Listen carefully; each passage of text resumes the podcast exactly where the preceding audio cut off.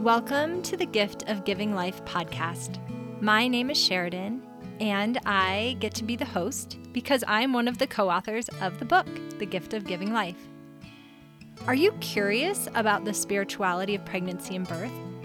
Maybe this is a completely new idea for you. Or maybe you already have that sense that pregnancy and birth can be spiritual. Either way, we are excited to help you in this journey, which we do through the book, through this podcast, and also our online course, which right now is available for free for our newsletter subscribers. Just head over to thegiftofgivinglife.com to subscribe. From conception through pregnancy, birth, and also through the newborn stage, there is a spiritual aspect in them all. I will be sharing thoughts and stories to open your eyes and ears so you too can enjoy the divine nature of pregnancy and birth and harness heavenly help throughout them all. Today's book review reads A great book for everyone. I didn't read this book until my four children were born and I had had a hysterectomy. I found healing and light at a time when I was wondering my own divine nature and where I belong. This book is a great resource for everyone who wants to understand who they are and the majesty of your life. Whether you were born or have in any capacity acted as a mother, that should cover everyone in the world. This book is for you. Today's birth story is titled Our Deliverance. When my second child was two and a half, we started thinking about conceiving a third baby, a thought that both excited and terrified us simultaneously. Could we really afford another child? How do we pay for the birth without being covered by maternity insurance? Could I really handle mothering three children? Gently, the Lord communicated to us that we would be blessed if we chose to invite another child into our home and that He would ensure that we had the means to provide for that child's birth and life. A few months later, I became pregnant. Each day was a constant struggle between faith and fear as we strained to hold fast to the Lord's assurances that we would have the money we would need and I had to make a decision. Where would my third baby be born? We had never felt comfortable considering home birth in the past, but we knew that having our third baby at home would cost thousands of dollars less than paying for a hospital birth out of pocket. Only a week after I got a positive pregnancy test, I was already agonizing over the decision.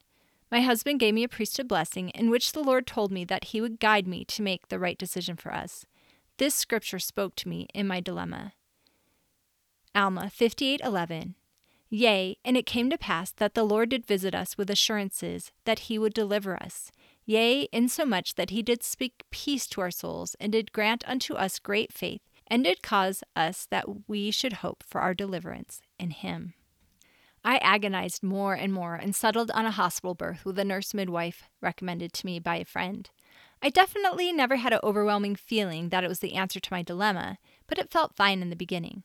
After three or four prenatal appointments, I had met most of the nurse midwives and loved them all, but I just couldn't shake the feeling that this wasn't quite the right path for us.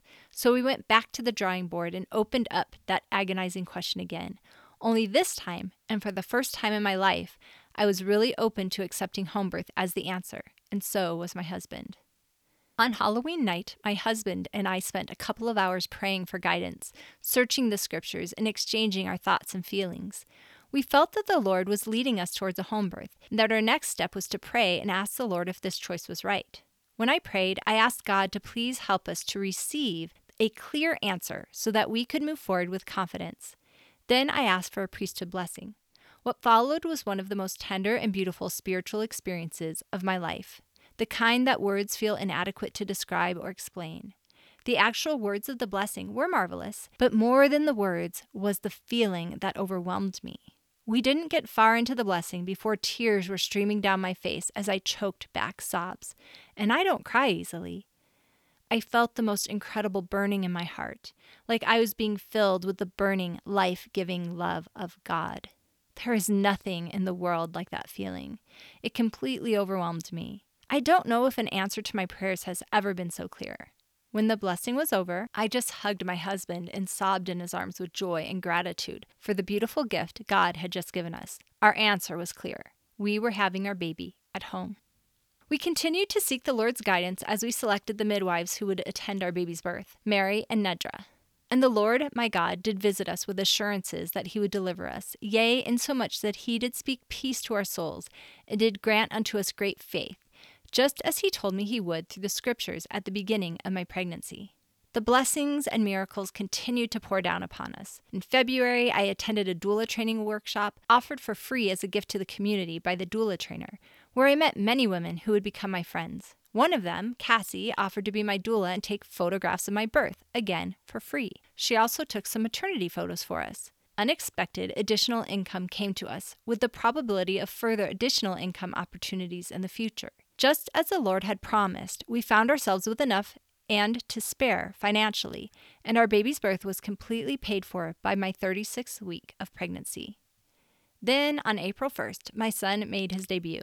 My water broke in the afternoon, Contractions started a couple of hours later, and about five hours later, I was clinging to my husband's arms over the edge of the fishy pool, moaning through the hardest contractions.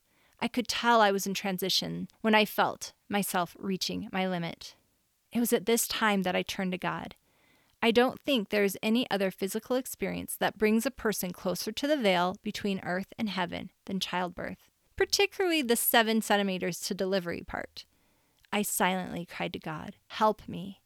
My mind wandered back and forth between my present physical surroundings and an otherworldly, distant space. Somewhere in that space, I found myself calling to my deceased friend, Catherine, I need you now.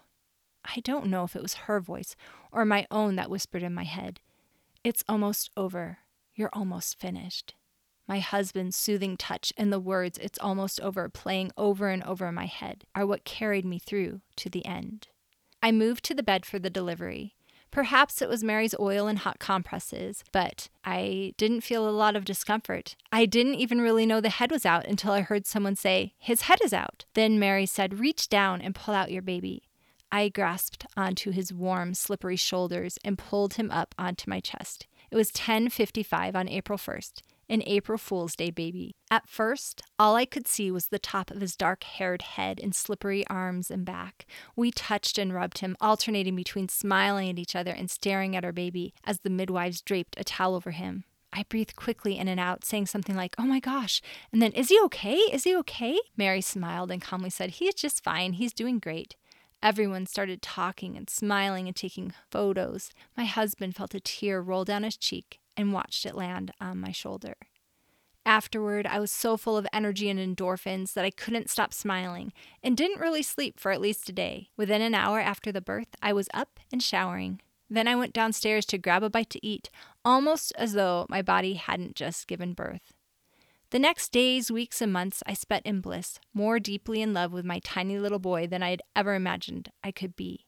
I had never experienced anything like the intense, fierce bond I was blessed to experience with that tiny boy, despite having two other children, who, of course, I also loved. When the Lord communicated to us all those years ago that we would be blessed for inviting another of His spirit children into our home, I couldn't have imagined just how blessed we would be. I know with all my heart that our greatest blessings and joys come when we allow the Lord to guide us in all of our decisions. Thanks for joining us today. If you have an experience that you want to share about the spirituality of pregnancy or birth, please contact us. We love having guests on the podcast, or if you prefer to just write up your experience, we are happy to share it on our blog or on Instagram. And also, please share the podcast with your friends. This is how the word gets out that birth and pregnancy can be spiritual. The podcast and our book is one of the greatest ways to share that as well as, of course, you sharing your experiences with your friends. Visit thegiftofgivinglife.com. Currently, our newsletter subscribers get free access to our online class, which is growing. And if you want more inspiration, of course, you can always buy The Gift of Giving Life on Amazon, either for yourself or it makes a great gift for any woman you know. Have a great week and know that you are loved.